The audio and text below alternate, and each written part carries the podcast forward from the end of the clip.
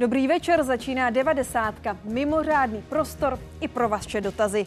Dnešní téma je jasné, nález ústavního soudu. A my, si, my se pokusíme nahlédnout za oponu, protože nabídneme pohled bývalého ústavního soudce. Jak vlastně rozhodování mezi soudci probíhá? Jsou tam vypjaté emoce? Nabídneme taky pohled ekonomů a praktické rady. Jak, kdy, kde si spořit na penze? Kdy je ten správný čas začít? Kdy je to rizikové a kdy je to rizikové? A kdy je naopak jistota? Jistota. Na to všechno se budeme ptát.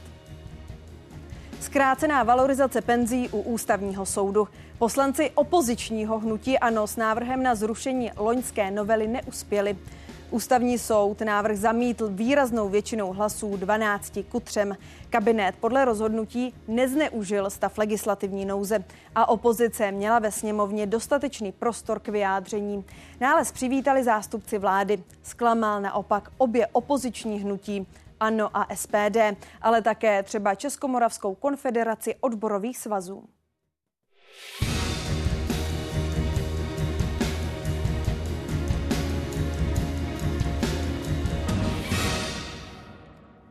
Škrty růstu důchodů, které loni prosadila vládní koalice, platí. Snahu hnutí ANO o zrušení zákona ústavní soud odmítl. Verdikt podpořilo 12 z 15 jeho členů. Podle nich nebylo zrychlené schvalování zákona v rozporu s ústavou. Ve snížení valorizace neviděli ani retroaktivitu, kterou argumentovala sněmovní opozice. Vláda zvažovala sociální dopad nové zákonné úpravy a snažila se nerozevírat nůžky mezi nejnižšími a nejvyššími důchody, a naopak tento rozdíl snižovat, což ústavní soud považuje za zcela legitimní. Nešlo tedy o tupý plošný škrt, nejbrž o promyšlené opatření adresně reagující na příjemce důchodu v různých hladinách přiznaných dávek. Vláda uvítala, že její argumenty obstály. Podle premiéra je rozhodnutí důležité pro udržitelnost důchodového systému a veřejných financí. Opoziční hnutí ANO vyjádřilo rozčarování. S verdiktem nesouhlasí. To je důležitá zpráva pro všechny, že postup, jaký zvolila vláda a vládní koalice, eh, obstojí před eh, zkoumání ústavním soudem, že to byl postup správný a že to byl postup ve prospěch eh, prosperity České republiky, mezigenerační solidarity. Zdůraznuju, že je nezbytné a nutné respektovat rozhodnutí ústavního soudu. Jako právník, protože vzděláním jsem právník, říkám, že s ním bytostně nesouhlasím a jako člověk říkám, že jsem hluboce zklamaná. Připomeňme základní fakta. Kvůli velké inflaci měly důchody podle původních pravidel vzrůst o 1770 korun.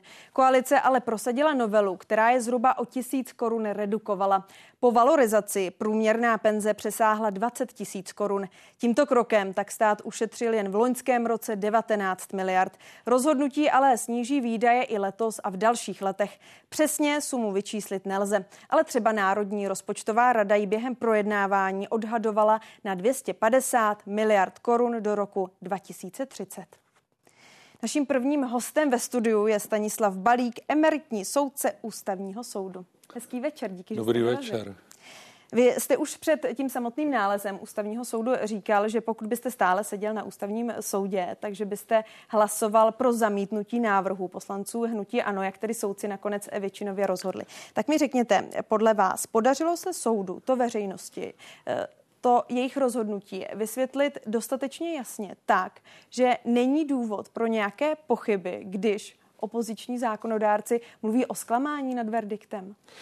Já považuji to odůvodnění nálezu tak, jak bylo předneseno za velice hezky řečené a řekl bych, že oproti písemnému vyhotovení toho nálezu, který ostatně má každý k dispozici, tak že to bylo do značné míry zjednodušeno a řekl bych z části i vyřčeno neúplně právnickým jazykem. Takže si myslím, že každý, kdo skutečně bude schopen to celé vyslechnout nebo celé dočíst, tak si myslím, že ta argumentace odůvodnění je přesvědčivá. Připomeňme, že hostem dnešního interview ČT24 byl soudce zpravodaj Vojtěch Šimíček, který právě nález dopodrobná rozebíral, takže pokud diváci budou mít zájem, nestihli to, tak si můžou v i vysílání dnešní interview pustit za vás. Co bylo tím hlavním určujícím argumentem? Takhle, ono tam je v podstatě několik okruhů, které soud řešil. Já bych řekl k těm prvním dvěma okruhům, to znamená k tomu stavu legislativní nouze a k průběhu toho zákonodárného procesu, tak tam víceméně byla schoda všech soudců i těch disentujících. A řekl bych, že v tomto ohledu je ten nález nejenom napsán, řekl bych, jako velice dobrá učebnice, ale v podstatě vychází z tradiční judikatury ústavního soudu a to nejenom z posledního desetiletí, ale i z předchozí dekády, protože jeden jediný nález, jak si zrušil zákon kvůli tedy tomu eh, takzvanému zneužití stavu legislativní nouze, jenže tehdy bylo proto akorát těch devět eh, soudců. Vy jste byl mimochodem proti, pokud se nepletu. Vy jste byl já jsem, já jsem byl abecedně, jsem byl první disenter a musím říct, že v podstatě na moje slova došlo a z tohoto důvodu si myslím, že je eh, trošku naznačeno eh, budoucím navrhovatelům, že tudy v podstatě cesta nevede, že v tomto směru se ústavní soud drží principu tedy minimalizace zásahu a že je to v podstatě eh, věc, kde by muselo dojít k velice mimořádnému excesu, aby toto mohl být důvod pro zrušení zákona. A pak už zbývá to věcné posouzení a tady si myslím, že je velice důležité to, že ústavní soud nedospěl k závěru, že je to eh, pravá retroaktivita, která je nepřípustná a zkoumal to spíš z pohledu toho, zda by tedy byly důvody pro zrušení s přihlédnutím tedy k tomu principu nepravé retroaktivity. A tady si myslím, že je velice podstatné to, že bylo vlastně shledáno, že ten nárok na ten důchod, který by byl ten vyšší, takže by vlastně nastal až v červnu a tím pádem v podstatě došlo-li eh, ke změně té úpravy už v březnu, tak v podstatě nebylo nic jaksi eh, porušeno. A jestliže soud připustil, že tam možná mohla být nějaká kratoulinká etapa, kdy tedy mohlo být nějaké legitimní očekávání, tak v podstatě jednak ta etapa byla krátká, jednak to nebylo eh, tak úplně jednoznačně vyčíslené, kolik konkrétně to bude eh, pro kterého soudce a soud víceméně tedy i dospěl k závěru, že tady je vlastně třeba to posoudit téměř podobně jako když by se aplikoval test proporcionality a tam se ukázalo, že tedy ten veřejný zájem je legitimní, je důležitý a řekl bych, že tady opět soud vyslal velice důležitý signál, že také existuje zákon o rozpočtové odpovědnosti. Čili v podstatě je třeba na to hledět i tímto způsobem. Bylo zdůrazněno, že je to otázka i mezigenerační solidarity a z tohoto důvodu bych řekl, že pak už to, že bylo připomenuto v tom ústním odůvodnění jenom stručně, že víceméně i ten Evropský soud pro lidská práva jaksi ne hledí na ty důchody tak, že by byly eh, standardně dané a že by je dokonce nešlo i eventuálně z důvodu veřejného zájmu snížit, tak to už byla jenom taková, řekl bych, třešinka na dortu. My se k našemu rozhovoru za chvíli ještě vrátíme. Teď nabízíme novinku k ústavnímu soudu, protože Senát podle očekávání odsouhlasil nominaci advokáta Milana Hulmáka na ústavního soudce. Předtím už tradičně svého adepta podpořil v horní komoře i prezident Petr Pavel. Senátu je Alžběta Kvitová. Alžběto, jak velkou podporu mezi senátory Milan Hulmák získal?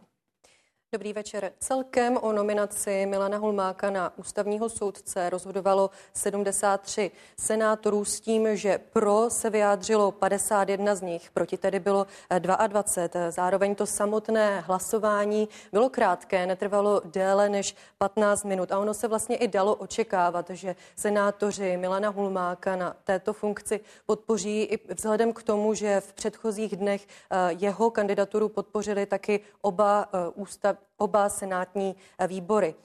Zároveň na samém počátku eh, toho dnešní, té dnešní schůze eh, vystoupil se svým projevem prezident Petr Pavel, který eh, tedy svého nominanta Milana Hulmáka představil. Řekl, že Senát by souhlasem se jmenováním Milana Hulmáka učinil další krok k vystavění vysoce kompetentního a hodnotově pestrého ústavního soudu a zároveň také zopakoval to, že si váží jeho schopností v oblasti soukromého práva a zároveň ocenil i jeho akademickou praxi.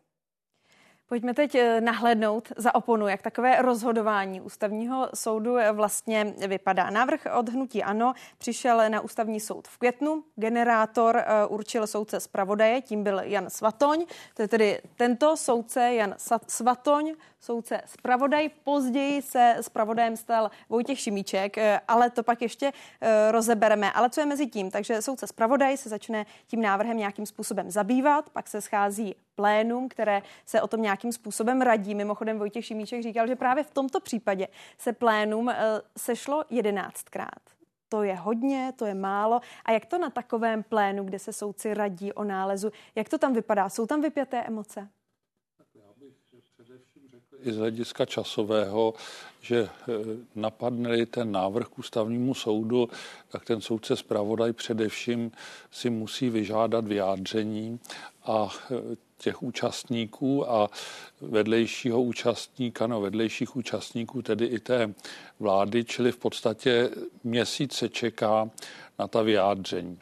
Když ta věc přichází do pléna, tak v zásadě je ten, ta spravodajská zpráva koncipována tak, že by mohla být odůvodněním toho nálezu, čili v podstatě při nejmenším, i když dojde ke změně soudce zpravodaje, tak taková ta pasáž, ve které je popsáno, kdo podal návrh, jak se kdo vyjádřil, tak je víceméně už zpracována. Tady tím, že v podstatě byl zájem vlastně zjistit i stanoviska a náhledy jak tedy těch ministrů, tak v podstatě odborné veřejnosti, tak o to se to mohlo prodloužit, protože v tom projednávání byly tedy zřejmě dohody o tom, kdo všechno se požádá o stanovisko a pak se o té věci eh, diskutovalo.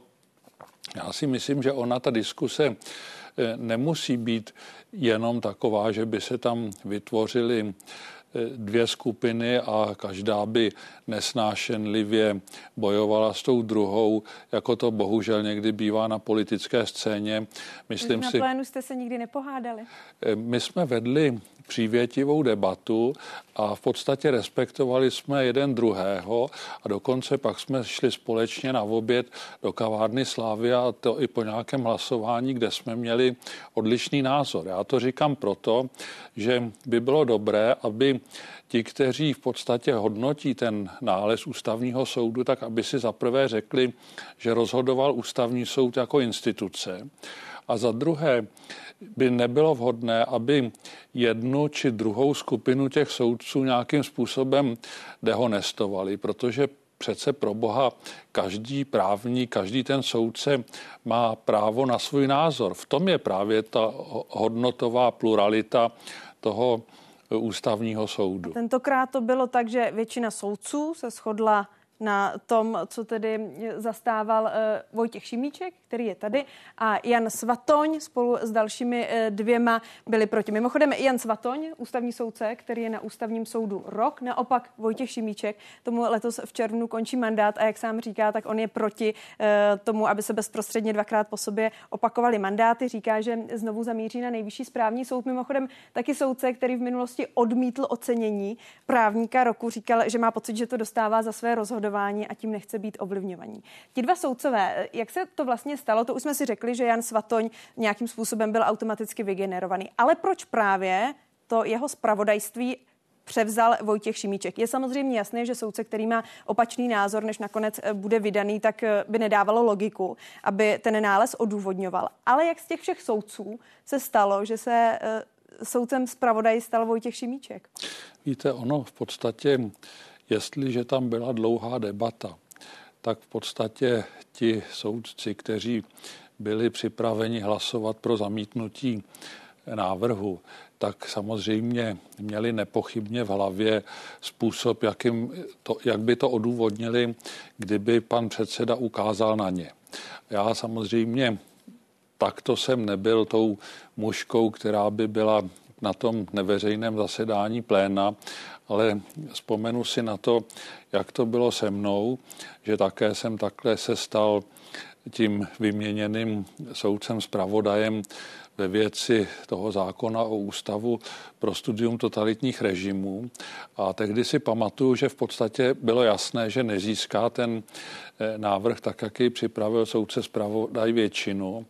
A pan předseda Rychecký se tehdy zeptal, kdo teda napíše to odůvodnění. A já jsem se nezachoval jako žáček eh, v páté třídě, že bych sklopil hlavu, ale naopak jsem ji zvedl a řekl jsem, napíšu to já. Takže jsem si o to v podstatě řekl. Čili je možné buď to, že si o to pan soudce Šimíček takto řekl, že měl odvahu zvednout tu hlavu a přidat si práci, anebo to v podstatě mohlo být i jiným způsobem, ale to prostě takhle do toho ústavního soudu dnešního nevidím.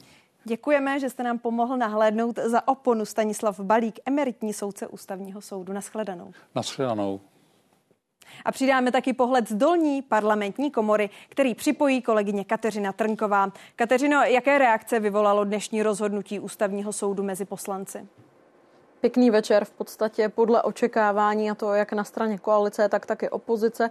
Třeba šéf hnutí Ano Andrej Babiš řekl, že eh, dnešní rozhodnutí a ten nález ústavního soudu jsou pro něj zklamáním. Podobně šéf SPD Tomio Okamura řekl, že jeho opoziční hnutí s tím výsledkem nesouhlasí a naopak logicky poslanci z vládních z koaličních řád to rozhodnutí uvítali. Co je možná ale ještě zajímavější, tak to bude sledovat, eh, jaký, jaký efekt bude mít dnešní rozhodnutí ústavního soudu a zejména potom ta argumentace, to vysvětlení na další jednání v poslanecké sněmovně, na ta budoucí, ale také na to nynější, které se týká poštovního hlasování poštovních voleb. Jak známo, poslanecká sněmovna za současného složení současných mandátů už několikrát čelila dlouhým obstrukčním jednáním, byla mnohdy zablokovaná, jednalo se přes noc často až do rána. Třeba lidovecký poslanec Michal Kohajda nám v rozhovoru říkal, že je možné, že to dnešní rozhodnutí a tu argumentaci ústavního soudu bude vládní koalice vnímat do jistého druhu jako precedens a že častěji možná přistoupí na pevný čas hlasování zkrátka a jednoduše, aby se vyhnula podle něj možná zbytečnému trávení dlouhých hodin, neli dnů na plénu, když už se zkrátka opakují argumenty, když už nezaznívá nic nového, nebo ta vystoupení opozičních poslanců už ani nejsou k tématu. A on má pocit, že proto to budou mít právě oporu ve stanovisku ústavního soudu. Podle něj, když je dán dostatečně dlouhý čas na projednání nějaké konkrétní novely nebo nějakého zákona, tak už je potom um, to na tom, aby se to v rámci konkrétního třeba opozičního klubu sami vykomunikovali, že zkrátka, jestli nechají ten prostor každému řadovému poslanci vystoupit, anebo jestli si většinu času nebo všechen čas uzme uh, jediný člen třeba s přednostním právem a potom už se zkrátka na ty řadové nedostane, ale za takové situace podle něj nemají příliš právo už se ozývat a nějakým způsobem si stěžovat. Víc už k tomuto tématu teď slova Víta Rakušana a za opozici Lucie Šafránkové. Já si myslím, že ten verdikt je celkem jasný v tom svém zdůvodnění, celkem poukazuje na tu parlamentní praxi obstrukcí. Samozřejmě se do detailu s tím budeme seznamovat a možná to může být i příkladné pro další jednání v poslanecké sněmovně, která prostě jsou doprovázena obstrukcemi. My jsme si v tomto ohledu celkem věřili. Myslím si, že i naši ministři ústavního soudu předvedli dobrou práci. Myslím si, že měli velmi dobrou argumentaci a předvedli, že byť tam neměli žádné právní zastoupení, tak možná ta jejich autenticita a přímost odpovědí na otázky kladené ústavním soudem také hrály svoji roli, tak je to samozřejmě v téhle chvíli dobrá zpráva pro vládu. Už od začátku vlastně projednávání této novely v poslanecké sněmovně na jaře roku 2023 jsme proti tomu bojovali, aby nedošlo ke snížení mimořádné valorizace důchodů. Bohužel v tom jsme neuspěli a nadále jsme se chtěli připojit právě k hnutí ANO, protože nemáme dostatečný počet poslanců pro podání ústavní stížnosti, takže jsme se proto a vyzývali jsme opakovaně hnutí ANO k podání společné ústavní stížnosti, takže jsme se na základě toho chtěli přidat, abychom mohli takto bojovat za důchodce, protože si nemyslíme, že by to bylo v souladu vlastně s ústavou. Ty už si to připomněla, byť to tím dnešním děním kolem ústavního soudu možná ustoupilo lehce do pozadí. Stále, a to už pátým dnem, jednají poslanci o zavedení korespondenční volby pro krajany v zahraničí. Chýlí se už tato debata ke konci? Ano, je to tak, ačkoliv by se to nemuselo zdát při pohledu na tabuli, kde svítí číslo, které značí počet stále přihlášených poslanců do rozpravy. Těch je v tuhle chvíli 37, každý může mluvit. Včera to tak bylo omezeno dvěkrát 10 minut. Do toho se ale nepočítají ještě neomezená přednostní práva a také dvouminutové faktické poznámky. Nicméně po 19. hodině se tady z popudu koalice, konkrétně poslance TOP 09 Jana Jakoba, hlasoval eh, návrh na stanovení stanovení pevného času hlasování, a to na čtvrtečních 15.00. Bude se tedy zítra ve tři hodiny odpoledne hlasovat jednak o návrhu Tomia Okamury na zamítnutí zákona jako celku a posléze na přidělení tohoto tisku do výboru.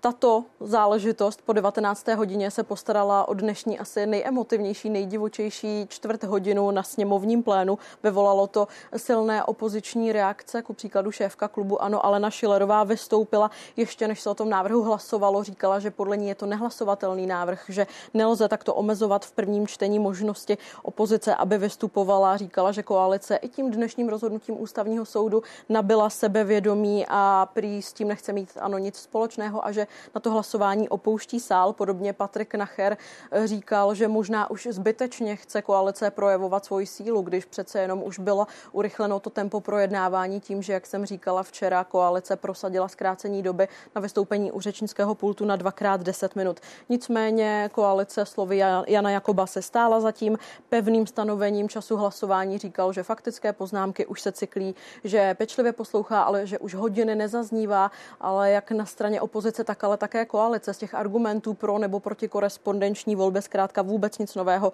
že doba věnovaná tomuto tématu už byla dostatečná a že i tak, kdyby někdo chtěl vystoupit stále do zítřejších 15 hodin může a že mají zvážit různí členové klubů s přednostními právy, jestli si ten čas uzmou jenom pro sebe, anebo také nechají mluvit řadové poslance. Debata ve sněmovně se možná chýlí ke konci, ale dnešní devadesátka rozhodně pokračuje a to s dalšími hosty.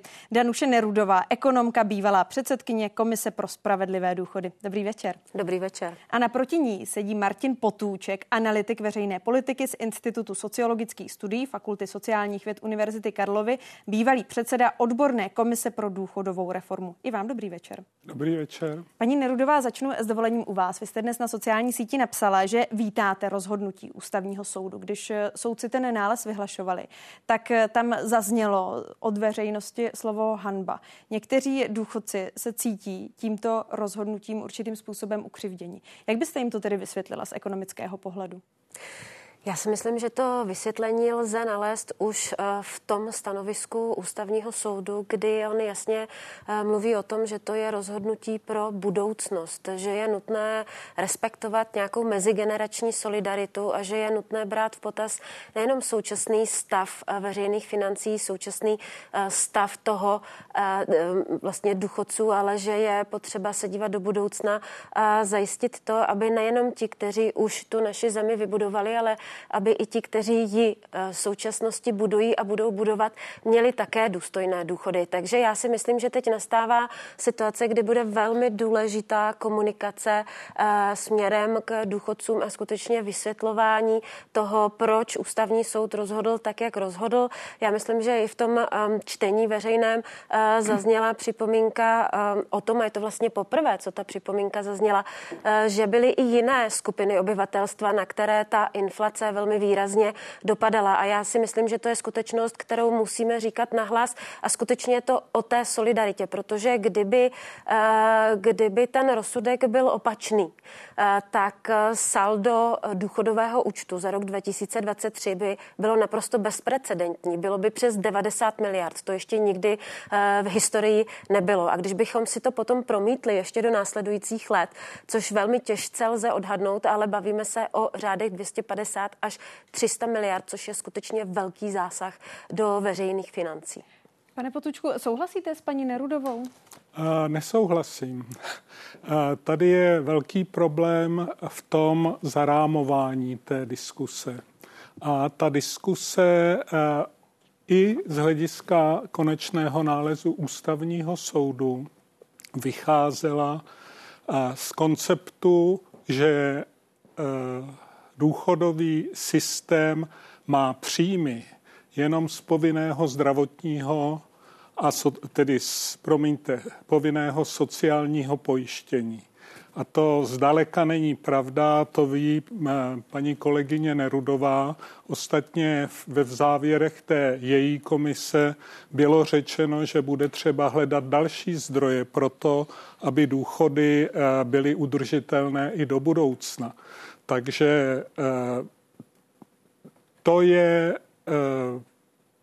číslo, které někdy se uvádí o 400 miliardách korun, ve kterých by byl někdy kolem roku 2060 důchodový systém v deficitu a on by to nebyl důchodový systém, ale jenom ten důchodový účet. Takže nechci to rozvádět, ale jakákoliv další diskuse o důchodové reformě nemá smyslu bez paralelní diskuse o reformě daňového systému, který by přinesl další zdroje.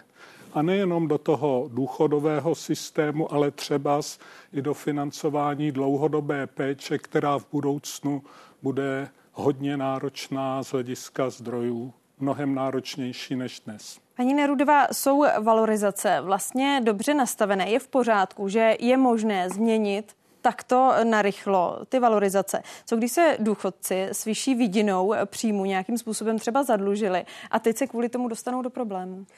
Já myslím, že v tom veřejném čtení ústavní soud konstatoval um, všechny věci týkající se té uh, retroaktivity. Já bych chtěla zmínit jednu věc, která je velmi málo zmiňovaná. Ten předchozí stav těch mimořádných valorizací vedl k tomu, že se rozvíraly nůžky mezi nízkopříjmovými a vysokopříjmovými důchodci, protože se uh, valorizovala jenom ta procentuální částka, takže relativně většinou si lépe polepšili uh, ti vysokopříjmoví důchodci. Ten ten nový způsob uh, valorizace, ten mimořádný doplatek, který by měl být do té řádné valorizace, je spravedlivější v tom, že valorizuje jak tu pevnou část, tak tu procentuální část. Takže uh, relativně více si polepší při té mimořádné valorizaci eh, vlastně ti nízkopříjmoví důchodci. Takže z mého pohledu ten nový systém řeší situaci těch eh, důchodců, kteří mají extrémně nízké důchody. Jsou to ty úplně nejnižší důchody, bavíme se o velmi nízkých částkách, 8 300, 400 korun. Pořád tu, prosím pěkně, máme 30 tisíc důchodců, kteří mají takovýto důchod, který je hluboce pod eh, hranicí příjmové chudoby a je potřeba, aby stát této skupině důchodců vlastně pomáhal nejvíce, protože jsem ráda, že ten eh, nový eh, valorizační mechanismus odstraňuje tady tuto diskriminaci a že právě díky němu eh, ty nejnižší důchody při té valorizaci si relativně polepší oproti těm vysokopříjmovým důchodům, což nebylo v minulosti, protože ten systém byl nastaven trochu jinak.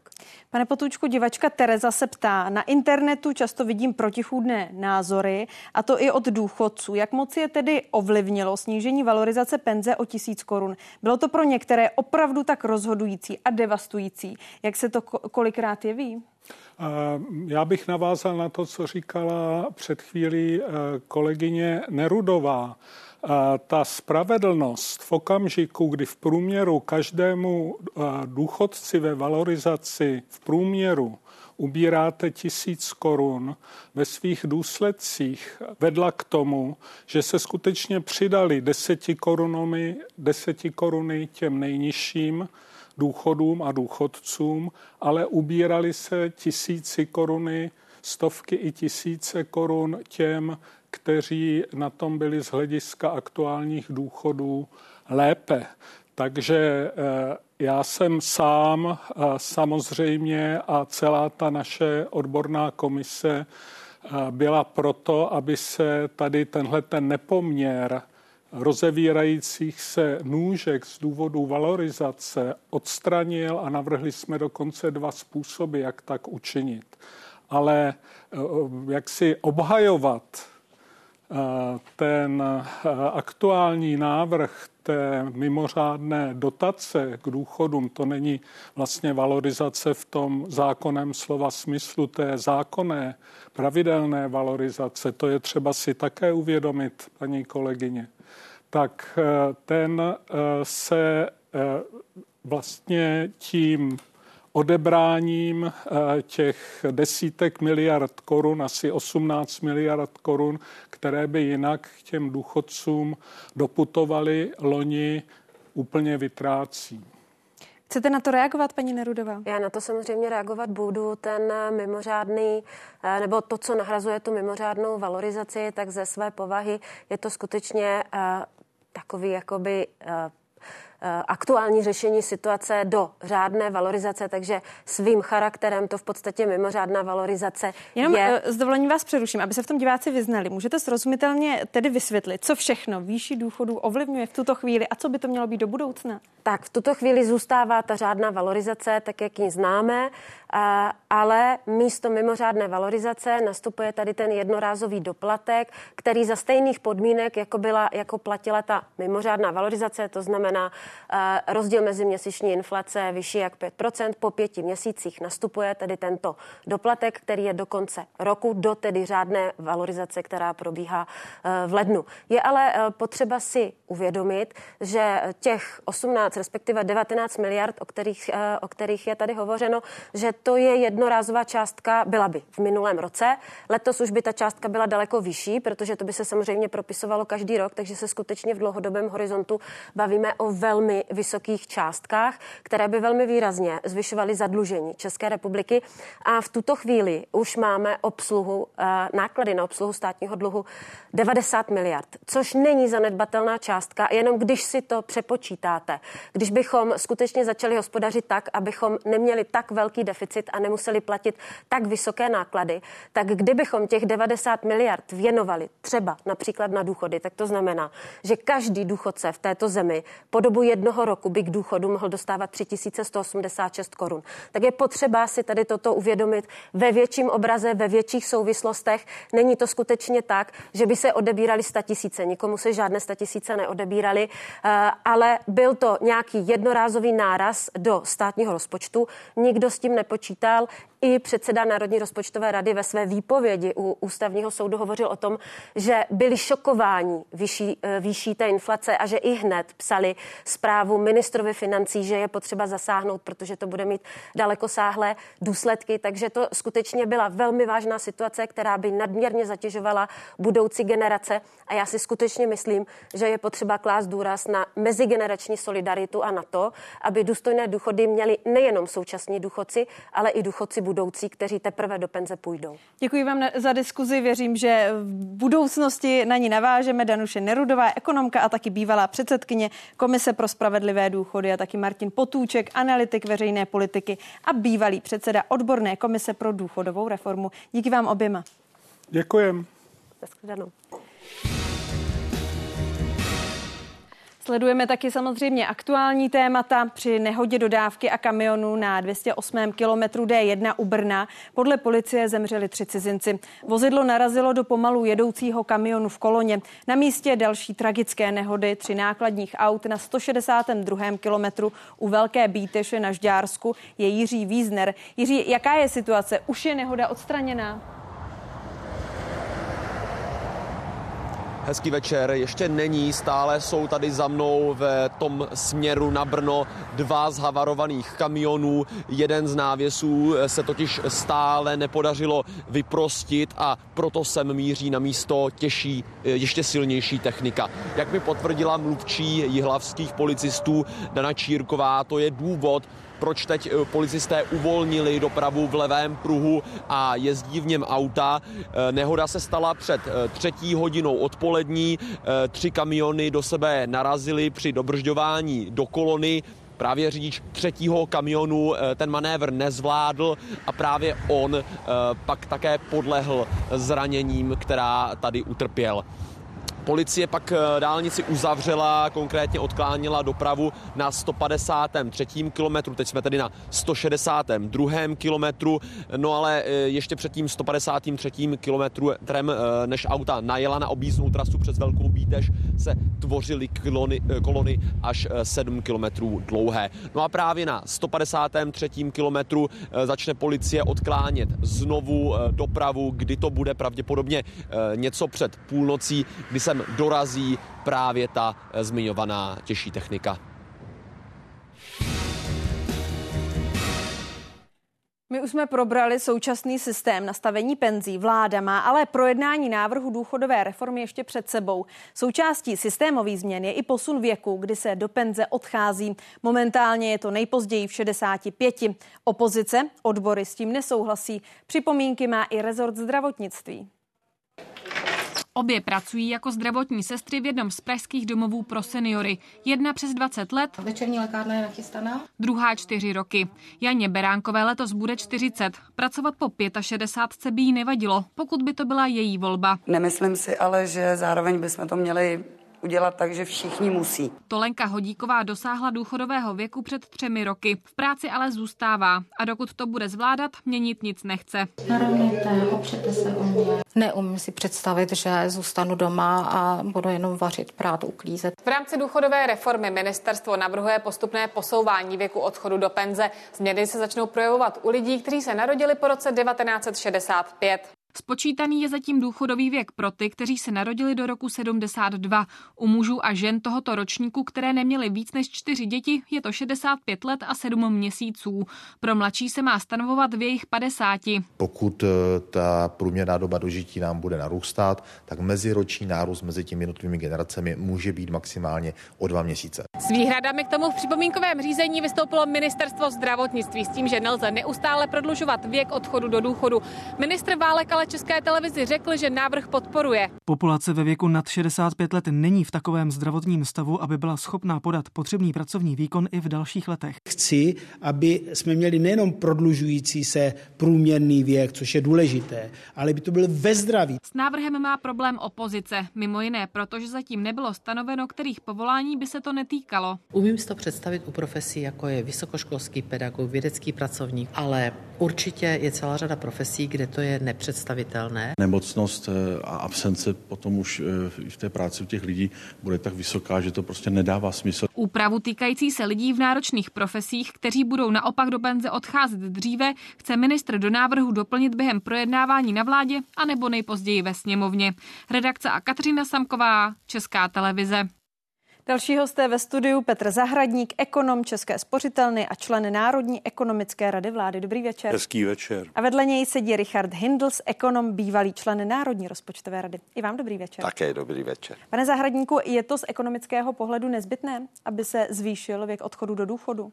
Eh, já se domnívám, že s ohledem na tu eh, ekonomickou realitu a konec konců i s ohledem na, na dnešní rozhodnutí ústavního soudu je zkrátka zapotřebí z hlediska udržitelnosti eh, penzijního systému udělat nějaké změny. Řekl bych, že, nebo myslím si, že to je velmi doporučení hodné právě s ohledem na ten demografický vývoj, ale pořád se v tomto ohledu bavíme o tom prvním pilíři penzijní soustavy. Mám pocit, že je zapotřebí jaksi zaktivizovat i ty dva zbývající. To znamená e, více motivovat k tomu, aby lidé dobrovolně přispívali i s přispěním státu do toho třetího pilíře. A z mého pohledu bychom konec konců neřešili tak vyhrocenou situaci, jako vyvrcholila právě tím dnešním verdiktem ústavního soudu, kdyby před deseti lety tehdejší vláda nezrušila ten už, řekněme, Uh, zárodečný a pozvolna se rozvíjející druhý pilíř. Já se domnívám, že když hovoříme v kategoriích nezbytnosti, tak právě s ohledem na to, v jaké, v jaké demografické struktuře se nacházíme, by bylo velmi záhodno, aby, aby ten druhý pilíř někdo, někdo obnovil a uh, ulehčil právě tomu prvnímu. Já se chci vyhnout nějakým kategorickým výrokům typu nezbytnost. Spíš bych řekl, že je to v dané situaci žádoucí budoucí a když ten druhý pilíř nemáme, tak si myslím, že z hlediska té udržitelnosti je to velmi potřebné. Já jen pro diváky můžu slíbit, že hned po tomto rozhovoru s vámi se budeme bavit o současném nastavení penzijního spoření. Přidáme taky praktické rady. Pane Hindelsi, jak to vidíte vy? Vláda chce důchodový věk navázat na dobu dožití. Opozice říká, mělo by to být na dobu dožití ve zdraví. Kdo má pravdu? Tak určitě bych řekl, že to doba života ve zdraví je silnější argument, protože to je především to, co ten náš život dělá životem, potom už řekněme ten vyšší věk může přinášet komplikace. Ale já tady vidím dvě souvislosti. Jedna souvislost spočívá v tom, jak to zaznělo v té reportáži, my stále nemáme ten katalog prací. To si myslím, že je skoro už trestuhodné, protože už se o tom mluví. Před chvílí tady byl Martin Potůček, už za jeho komise se hovořilo o tom navázání eh, od věku odchodu do důchodu na, na životní věk. Ten katalog eh, prací už mohl dávno existovat a ne až se teprve přijme opatření, že se bude teda dělat delší věk odchodu do důchodu a potom se budou hledat profese, na které to je. A ta druhá věc, možná ještě o tom dneska bude řeč, se týká výkonu české ekonomiky. My máme 3,5%, možná 3,6 teďko eh, procentní nezaměstnanost. Budeme dál lidé, lidi, kteří už jsou možná za zenitem své kariéry, a teď to nemyslím nějak špatně, budeme dál držet v reprodukčním procesu, přitom je de facto to nepotřebujeme, protože tak nízkou míru nezaměstnanosti, jako má Česká republika v Evropě, nemá v tuhle chvíli nikdo. A my budeme vlastně ten trh eh, práce, který už je tak jako tak přehřátý, přiživovat dalšími lidmi, kteří už možná nejsou ani v nejlepším věku nebo nejsou v nejlepší kondici. Proto vám odpovídám, že ta pro mě, řekněme, primární věc je ten život ve zdraví, nikoli ta absolutní délka věku. A druhá věc je to, že někde asi špatně nastavený ten ekonomický model. My nerosteme, máme velmi nízkou nezaměstnanost a ještě ji přiživíme těmi, kteří budou muset odejít později do důchodu. Pane Zahradníku, vy přikivujete, to znamená, že souhlasíte, že se bude přiživovat ten trh? bude se konzervovat. Já s tím samozřejmě naprosto souhlasím. Já se domnívám, že to je v podstatě odraz ekonomické struktury, kterou Česká republika má, která, řekněme, v určitém období jaksi prokázala svoji životaschopnost, zajistila nám místou konvergenci ale v současné době zejména v porovnání s některými už v úvozovkách reformovanými zeměmi, třeba severskými, některými západními, my opravdu potřebujeme to extenzivní zapojení pracovní síly proto, aby ten ekonomický model fungoval. A to si nemyslím, že je dobře, že bez, bez lidí zkrátka eh, nebo bez eh, obrovského kvanta lidí to není možné a řekl bych, že právě ten důraz na nějakou automatizaci, digitalizaci, robotizaci a tak dále je cesta, kterou se vydali právě ty země, které ty reformy podstupují, že je to asi cesta, po které se budeme muset vydat též. K tomu všemu se ještě dostaneme. S dovolením mi ještě dovolte vydržet krátce u reformy věk odchodu do důchodu, to jsme probrali, ale ty jiné parametry, které má, tak je to skutečně dlouhodobé řešení, nebo jde o koupení si času na nějaké omezené, eh, omezený čas? Jak to vnímáte, tu reformu? Co v ní je a je to efektivní a co v ní podle vás chybí, pane Hindelsi? Já si myslím, že zaprvé je trošku pro mě silné slovo reforma. Je to jenom úprava parametrů, ale je dobře, budíš, ne, nechme, nechme slovíčkaření. Eh, pokud je o takovou tu dlouhodobější situaci, my jsme s Petrem byli v jiném pořadu v České televize, teď jsme se o tom bavili v zákulisí asi před 6 měsíci. A tam jsme se oba shodli na jedné věci. My nepotřebujeme jenom upravit parametry důchodového systému, jeho vliv na, na důchodový účet. My bychom se potřebovali podívat na celý systém odvodů daní, pojištění prostě a tak dále. A to ne, nejde od sebe oddělit, protože vy platíte daně, platíte sociální pojištění, teď dokonce i nemocenské pojištění nově podle toho balíčku. A tohle to všechno by podle mě vyžadovalo zásadní revizi. A teprve potom já osobně bych hovořil o důchodové reformě, až bude navázána i na, řekněme, daňovou reformu. Já vím, že to je velké sousto, že my stále hrajeme takovou tu hru, kdy už zase budou nějaké volby a komu by to mohlo vadit. Ale já si myslím, že když se podíváme třeba na ty systémy důchodové, které teď dominují v Evropě, to je třeba Dánsko a Holandsko. Já umím některé ty parametry těch systémů, tam je to trochu jinak. A dominuje tam právě to navázání na celkový systém. Platíme takzvanou složenou daňovou kvotu, ve které jsou ty parametry všechny a to je to, o čem jsme hovořili s Petrem před těmi šesti měsíci. A tady bych já potom zařadil slovo reforma. Až sem. Dřív ne. Národní ekonomická rada vlády včera zveřejnila návrh 37 opatření, která by měla pomoci k vyššímu dlouhodobě udržitelnému růstu české ekonomiky. Týkají se třeba veřejné zprávy, trhu práce, vzdělávání, bydlení nebo investic. Mezi opatřeními je třeba návrh na reformu sociálních dávek, tak aby lidi více motivovali k práci. Pro ty s nízkými mzdami NERV doporučuje nižší daně a odvody. Sloučit by taky mateřský a rodičovský příspěvek a redukoval by odklady první nájemňáků. Chce taky kratší dobu povolování staveb. V Česku je podle dokumentu extrémně vysoká míra využívání dotací a systém je výrazně neefektivní. Podle rady by se měl také snížit počet lidí v šedé ekonomice. V Tuzemsku je podle dokumentu vysoký počet vězňů a lidí s nedokončeným vzděláním. Podle závěrů rady také ženy často čelí systémovým bariérám, pokud se chtějí uplatnit ve vědě nebo politice. Návrh dostala vláda. Návrhy pro růstových opatření důkladně projednáme a vybereme ty, které můžeme přijmout ještě v tomto volebním období. Rozhodně nehodláme zbytek našeho vládnutí sedět se založenýma rukama. Pro mě je to pouze z pohledu eh, marketingového zase určitý tak pětí koalice, aby trošku eh, dala najevo, že něco dělá, ale bohužel je to pro mě smutný obrázek. A zahnutí ano říkám, jakékoliv smysluplné návrhy my jsme připraveni kdykoliv podpořit.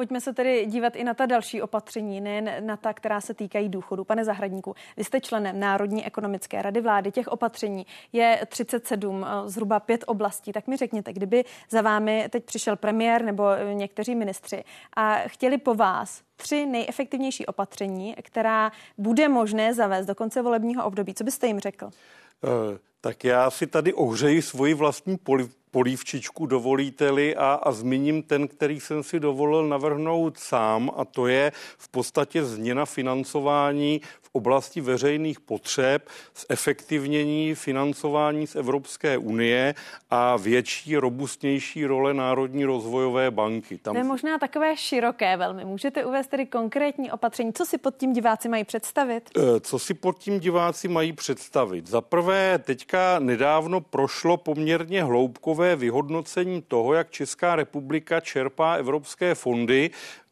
primárně v období 2014-2020, ale je to zobecnění té předchozí zkušenosti. A tam se ukázalo, že sice máme relativně eh, velkou finanční alokaci, velké finanční zdroje, ale neumíme zacílit na ty oblasti, které, řekněme, přinášejí nějaký přínos. Rozdrobujeme, takzvaně cukrujeme všechno, nejsme schopni identifikovat prioritní oblasti a těm v podstatě velmi robustně finančně pomoci, ale současně od těch oblastí očekávat nějaký výsledek. Další problém je ten, že tady existuje dlouhodobá, řekněme, sektorová, eh, sektorové dělení mezi jednotlivými ministerstvy, které neúplně vždy ochotně spolu spolupracují, koordinují ty projekty navzájem.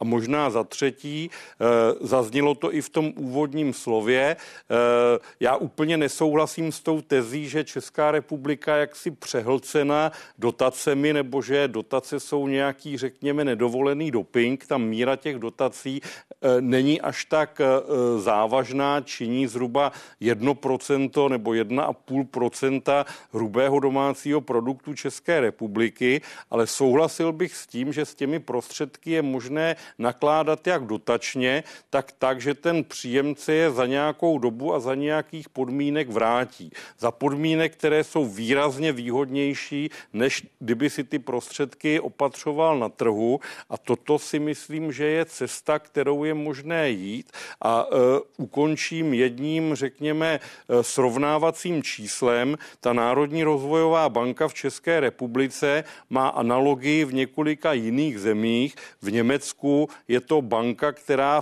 fungovala už v době Marshallova plánu, respektive díky Marshallova plánu byla, byla založena a jejím prostřednictvím se přerozděluje zhruba 12% německého hrubého domácího produktu. Obdobná situace je v Polsku, Tamní banka přerozděluje zhruba 7% polského HDP a naše Národní rozvojová banka přerozděluje zhruba půl procenta. Tady existuje obrovská disproporce. Eh, vůči Polsku se teďka hledí jaksi s obdivem, možná až přílišným. Německo je také jaksi způsob, jakým, nebo vzor, jakým nakládat s veřejnými financemi. A mám pocit, že v tom máme velkou, velkou, velkou disproporci. A když jsme eh, to se pořád bavíme ohledně jednoho, jednoho tématu. Možná bych zmínil i další dva, eh, která už nejsou úplně z mé dílny, ale nějakým způsobem jsem se to snažil ovlivnit. První je zvýšení financování dopravní infrastruktury právě tím návratným způsobem, například metodou PPP a potom využití dlouhodobě ležících prostředků, například v penzijních fondech, v pojišťovnách a tak dále, právě pro účely byly investiční, investiční aktivity, protože ta faktická čtyřletá stagnace české ekonomiky podle mého názoru je varující a zapotřebí prolomit právě robustními investicemi do e, slibných a prosperujících odvětví. Pane Hindelsi, když budu citovat Dominika Stroukala, který to za NERV koordinuje, ten říká, naším cílem bylo přinést zajímavé typy, které by byly rozpočtově neutrální nebo jejichž náklady by byly velmi nízké. NERV zároveň upozornil, že řada opatření je dlouhodobého charakteru a začne přinášet výsledky v horizontu let až desítek let. Není tedy ten plán 37 bodů opatření příliš málo ambiciozní, když vezmeme v potaz, že když ministr financí nastupoval do funkce, tak chtěl mít deficit 150 miliard korun. Teď už říká, říká, že tuto ambici zkrátka nesplní. Není to příliš málo ambiciózní? Tady je potřeba se na to dívat trošku jiným prismatem. Eh, je to 37 opatření, z nich některá už tady všechna byla. Eh, například audit, eh, procesní audit eh, orgánu státní zprávy. To tady už bylo tolikrát, nikdy se to nestalo.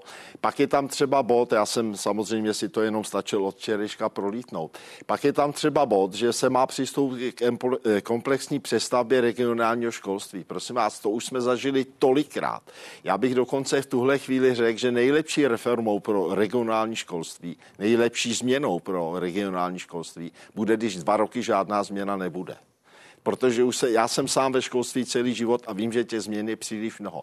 Jsou tam věci, které jsou zcela v pořádku, jsou tam věci, které už tady byly a jsou tam věci, které se sem znovu vrací. Řekněme to zcela otevřeně. Je tam zavedení školného. To je potřeba říct na, celé na rovinu, že tam je termín regulované školství postupem času na vysokých školách, což je návrat do roku 2008-2009. A tohle je třeba opatření, s kterým si myslím, že ta vláda před volbami v žádném případě nevíde. Eh, dále bych řekl ještě jednu věc, a to mě připomíná trošku konzolidační balíček z léta loňského roku. Tady je zase 37 návrhů, v tom balíčku jich bylo 62 nebo něco takového. Mně tady pořád chybí leadership. Chybí mi tady někdo, aby řekl, my chceme tohle, tohle, tohle. Tady je 30 chytrých lidí nebo 100 chytrých lidí, to je úplně jedno. A pojďte nám poradit, tak to udělat. Ale takové to tvrzení, něco uděláme teď, něco potom až někdy, něco neuděláme vůbec, něco zopakujeme, co už se nepovedlo. Ostatně i ten třetí pilíř a jeho, řekněme, rizikovost větší ve vztahu k tomu, jaké jsou jeho prostředky, tady už taky byla v roce 2013. Takže těch návrhů je tam celá řada. Ale já bych si představoval tu proceduru celá opačně. A pak jsou tam věci, které samozřejmě, eh, mně se třeba docela líbí to s tím PPP, s těma PPP projektama, protože to z hlediska národních účtů nezadlužuje stát ale zase jaké jsou s tím zkušenosti? Zatím se tady podle toho... Jenom ať diváci, můžete to v krátkosti představit, ať diváci eh, vlastně to, mají... To je vlastně partnerství eh, veřejného sektoru public P1P a private druhého P eh, na určitých investičních akcích, které se v tuhle chvíli týkají jen dálnic v podstatě. A jeden ten projekt probíhá, ale nikdo neví, jak efektivní bude a zda skutečně pro ten stát bude. Takže já si myslím, že ucelené hodnocení bych si teď netroufl udělat, ale co opakuji znovu, já bych si to představoval přes přesně obráceně.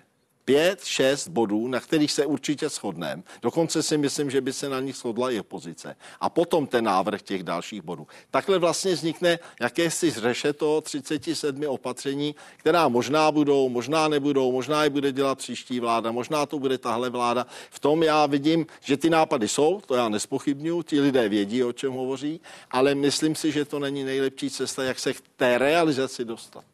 Pane Zahradníku, vy jste tady obšírně popisoval ta opatření, která byste vládě doporučil, pak když mluvil pan Hindels, tak eh, jste pokyvoval hlavou. Rozhodně. Tak mě zajímá, jaká je ta realita, když tohle říkáte vládě, jak moc vláda naschlouchá Národní ekonomické radě vlády a nebojíte se, že to bude e, s blížícími se volbami čím dál horší, že rezignuje na zásadní rozhodnutí? Doufám, že si nebudu protiřešit. Na jednu stranu si myslím, že naslouchá, aspoň to je to je, to je můj pocit. Na druhou stranu zcela souhlasím a podtrhuji to, co říkal Richard ohledně leadershipu. Já si dokážu představit, že e, nyní bude někdo, kdo se těch bodů třeba je nějakým způsobem proškrtá, dá je dohromady, propojí, ale zejména se začnou nějakým způsobem prakticky řešit a prakticky řešit, řekněme, napříč všemi rezorty. Z mého pohledu by bylo možná ideální, kdyby někde na úřadě vlády byl nějaký koordinátor, který by to, který by to, který by to řešil a byl, byl za to zodpovědný, ale to bohužel tady, tady zatím nevidím. A z hlediska Takže té... vám vláda nenaslouchá? To já si myslím, že ano. Minimálně uh, vyhlíží velmi empaticky, ale potom ten výsledek je asi poplatný realitě a možnosti prosadit v, v realitě to, co je možné. Takže teoreticky určitě, ale ta praktická aplikace občas vázne. Poradce prezidenta a ekonom David Marek říká, že nelze zajistit růst při takových nestabilitách v čele s takovými schodky. Tento rok schodek 252 miliard korun. Není to tak, že společnost politici si na takto vysoké schodky už zkrátka zvykli? Jaký dopad to může mít? Eh, nelze asi nastavit růst, řekněme, s těmito schodky na nějaké udržitelné úrovni, ale opět se třeba i vrátím k tomu, co zmiňoval Richard, že bych možná ten, jak, jak strukturu toho dluhu, tak konec konců i ty deficity v tom poslední období rozlišil na, in, na investiční a provozně, řekněme, welfareové, nebo jak tomu budeme nazývat. Ty, které jsou, eh, jsou spojeny s buď s vlastním provozem státu, anebo čistě se spotřebou, která nějakým způsobem samozřejmě opticky i díky tomu, jaký je rozsah spotřeby domácností na HDP, tak může udržet HDP, ale bez těch investic to dlouhodobě nepůjde. E, e, na druhou stranu jsou konec konců země, které, které mají daleko větší míru zadlužení po daleko delší dobu a, a jejich, jejich, jejich růstové výkony jsou, jsou velmi slušné konec konců, ale každý příklad je velmi, velmi, velmi, eh, nebo každé srovnání skřípe, ale dluh Spojených států za posledních 20 let, řekněme, se zdvojnásobil a přitom americká ekonomika ve stejném srovnatelném období oproti té evropské roste bez sporu, bez sporu e, e, daleko výrazněji. I v západní Evropě jsou země, kde míra dluhu někde okolo 70-80% není úplně překážkou tomu, aby, aby ta země rostla. Konec konců například Německo, i když v současné době to není úplně ten pravý příklad, ale řekněme v horizontu nějakých minulých 15-20 let ano. Na druhou stranu je vhodné připustit, že ty země, které jsou, řekněme, považovány za nejkonkurenceschopnější v Evropské unii, Dánsko, Švédsko, Irsko, Lucembursko, tak jejich míra dluhu je relativně velmi nízká, v některých případech podobná té naší, v některých případech ještě výrazně nižší a, a, a své veřejné finance mají víceméně v pořádku, byť třeba v případě toho Dánska nebo Švédska v podstatně většími složenými daňovými kvótami, než máme my. Pane Hindlsi, jak se v tom má tedy obyčejný člověk vyznat? Jsou takové schodky problémem nebo nejsou? Samozřejmě, že schodek je problémem, protože to prostě zatěžuje ne- ekonomiku, dělají to nemocnou v podstatě, stejně jako vysoká míra inflace. Ale musím se asi vrátit na začátek. To, co říká Petr, je všechno správně, ale pořád ten základní růstový model u nás v pořádku prostě není. Hmm. Pokud budeme mít nízkou produktivitu práce, pokud tady budeme mít nízkou úroveň technologií, ten návrh těch 37 opatření se také dotýká vědy a výzkumu, ale je potřeba to skutečně uvést do praxe. My jsme vlastně v situaci, kdy máme plnou zaměstnanost, nemáme výkon ekonomiky, jsme stále vlastně v navázání na technologie, které od někud přichází. Jsme velmi citliví na kurz koruny, protože stačí, aby koruna oslabila, posílí se vývoz, stačí, aby koruna posílila, okamžitě se vývoz zase zeslabí. Tady si myslím, že je zakopaný pes. Já uvítám každé z těch opatření, které tohle to změní, ale které především změní ten ekonomický model. Ten je neefektivní, neproduktivní, nebo málo produktivní a málo efektivní a vede k malé tvorbě přidaných hodnot. V tom je ten problém. A samozřejmě ty věci, jako je schodek státního rozpočtu, deficit, vysoká míra inflace, možná i nevhodná struktura ekonomiky. My máme vysoký podíl průmyslu v porovnání s ostatními zeměmi a průmysl, který nemá nejlepší model pro svou tvorbu přidaných hodnot, tak si myslím, že tohle je věc, která je primární primární, pro, proto také jako jediná země z Evropy dneska nemáme hodnoty, které jsme měli mít ještě před covidem. Ekonomové Richard Hindels a Petr Zahradník. Pánové, díky vám oběma. Hezký večer. Naschledanou. Letos se mění podmínky státní podpory penzijního spoření. Od léta se zvýší hranice vlastního vkladu pro čerpání státního příspěvku a upraví se i jeho výše. Cílem je podle zástupců vlády právě podpora spoření na stáří. Zároveň už ale státní dotaci nemají dostávat seniori. Tak dámy, jak se máte? Mezi důchodci se pohybuje skoro každý den. Ondřej Syrový pracuje jako vedoucí jednoho z pražských klubů pro seniory. Setkává se tu i s těmi, co mají důchody nižší. A právě to je jeden z důvodů, proč si už odkládá peníze na vlastní stáří. Vidím denodenně, že seniori nevystačí se svými důchody a myslím si, že to spoření uh, určitě se hodí. Já si spořím už asi sedmým rokem, někdy od 18 let a odvádím si 700 korun měsíčně. K tomu dostává dotaci od státu. V jeho případě je to 170 korun. Minimum pro získání příspěvku jsou tři stovky. Maximální částka vlastního vkladu, nad kterou už se ten státní nezvyšuje, je tisícovka. Nově se má dolní hranice zvýšit na 500 a ta horní na 1700. Příspěvek bude tvořit pětinu částky. Cílem je motivovat k vyšším úsporám, aby si lidé vytvářeli i vlastní rezervu na stáří. O něco jsme zvýšili i ty částky, které je potřeba, aby tam vkládal klient, ale to je s ohledem na ten inflační eh, růst, eh, logické rozhodnutí. Naopak stávající seniori už státní podporu dostávat nemají. Podle zástupců opozice tak v podstatě vláda těmto lidem znemožnila ze systému odejít a chtějí se proto obrátit na ústavní soud. Ti lidé tam musí povinně být, protože pokud vystoupí a jsou tam kratší dobu než pět let, tak přijdou o ty státní příspěvky zpětně když jsou tam dokonce kratší než dva roky a dokonce přijdou i o svoje peníze. To je za mě nepřijatelné. Podmínky pro ukončení smlouvy se nijak tímto návrhem zákona nemění. Ten produkt slouží na spoření na stáří a ne na spoření ve stáří. Nic měnit zatím neplánuje ani Ondřej Syrový. Spořit si chce dál 700 korun měsíčně. Větší státní příspěvek ho k navýšení vlastního vkladu zatím nemotivuje. Kateřina Samková, Česká televize. A naším dalším hostem je Jan Sedláček, mluvčí asociace penzijních společností České republiky. Dobrý večer. Dobrý večer. Na úvod pojďme si v tom udělat pořádek. Máme tady penzijní připojištění, to bylo možné sjednat do roku 2013, pak ho nahradilo eh, doplňkové penzijní spoření. Od ledna bude možné paralelní účast v obou těchto fondech. Co je z vašeho pohledu lepší, proč, jaké jsou výhody, nevýhody? Řekla jste to správně, eh, tím aktuálním produktem, eh, pokud si teď chci začít spořit na stáří, tak ten je jeden, to je doplňkové penzijní spoření. Eh, ten starý už je vlastně od roku 2013 pro nově vstupující uzavřený a lidé z něj buď mohou vystupovat, když už čerpají své peníze, anebo mohou přejít do toho nového systému, který rozhodně doporučuje, respektive ten přechod doporučuji pro většinu účastníků v tom starém penzíku. A to z toho důvodu, že staré penzíko to je spoření a nové penzíko je investování a e, právě možnost investovat, zhodnocovat ty peníze ve fondech e, potom má zásadní vliv na to, kolik peněz nakonec člověk na tom účtu má. To znamená, určitě doporučuji všem, e, kterým zbývá ještě 10 a více let, do 60, aby zvážili přestup, přestup do toho nového penzíka, toho doplňkového penzijního spoření.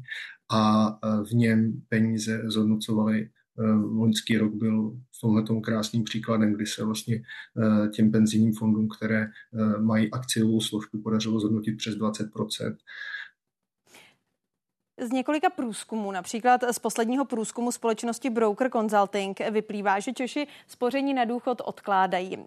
Kdy je ta nejzaší doba s tímto spořením začít? Já předpokládám, že mi odpovíte, že okamžitě, že čím dřív, tím líp, ale jak když jsem se připravovala na tento rozhovor, tak jsem se bavila se známými a někteří lidé kolem 25-30 let mi říkali, že zatím tímto způsobem nespoří, protože mají pocit, že to tak úplně výhodné není, že jdou radši do ně, čeho rizikovějšího, protože se obávají, že pak třeba v 70 letech to, co by si spořili eh, v prostřednictvím penzijního spoření od 25, tak v těch 70 vzhledem k inflaci by vlastně už nemuselo mít zas tak velkou cenu. Tak jak to je?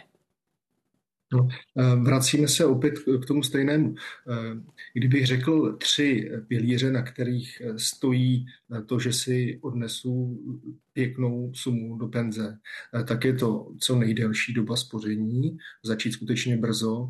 Eh, potom je to dostatečná úložka, ať už vaše nebo účastníka, zase platí samozřejmě čím více, tím lépe. A potom to třetí a vlastně úplně nejzásadnější eh, je to, co se s těmi peníze, penězi děje, neboli jakým způsobem jsou investované.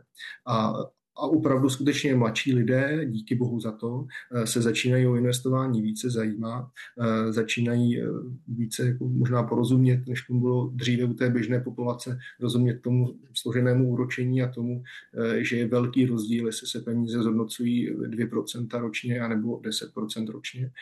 A proto jednoznačně mohu doporučit právě to nové penzíko a jeho takzvané dynamické fondy. To je typ fondů, kde většina peněz toho účastníka, které se tam průběžně odkládá, je investována do akcí. A ten člověk si to může zvolit, může si říct, že chce mít 80% eh, peněz investovaných do akcí a 20% dluhopisů, může to měnit.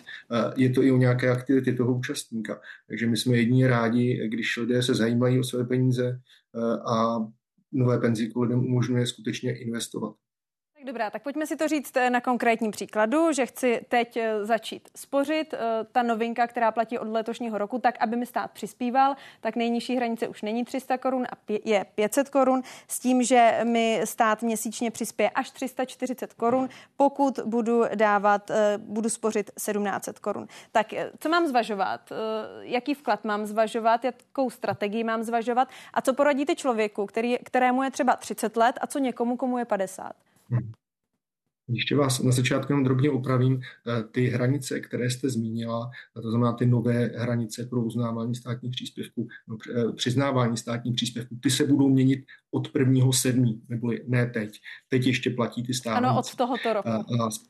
Zpátky od července. k té vaší otázce. Určitě ve chvíli, kdy bude platit, eh, kdy bude platit, že nejvyšší státní příspěvek člověk dostane eh, u 17 stovek a výše, eh, tak doporučil bych každému, kdo si to samozřejmě může dovolit, je maximálně využít tu výši státního příspěvku a alespoň těch 17 korun si odkládat. Druhá věc je, pokud mohou odkládat ještě více, tak i nadále stát vlastně podporuje lidi. Už to není státní příspěvek, je to daňová úleva a ta je letos navýšená.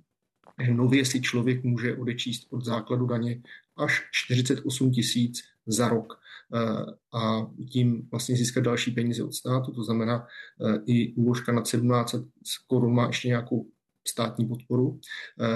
Rozhodně je důležité nezapomínat na zaměstnavatele, protože i když třeba já se nejsem schopný odkládat těch zmíněných 17 stovek, můžu se odkládat například těch 700, které zmiňoval pán v reportáži, tak to může krásně dorovnat právě příspěvek zaměstnavatele. A ten dnes čerpá už jako zhruba 40% účastníků a je zajímavé, že pokud ho čerpají, eh, tak právě ten příspěvek zaměstnavatele eh, je výrazně vyšší než jejich úložka. Eh, průměrná úložka dneska se pohybuje okolo 800 korun, každý rok měrně stoupá a průměrný příspěvek zaměstnavatele je okolo 1100 korun. To znamená... Já... Uh, uh-huh. Tak jenom v krátkosti to prosím dokončete, ještě bych ráda jedno téma probrala.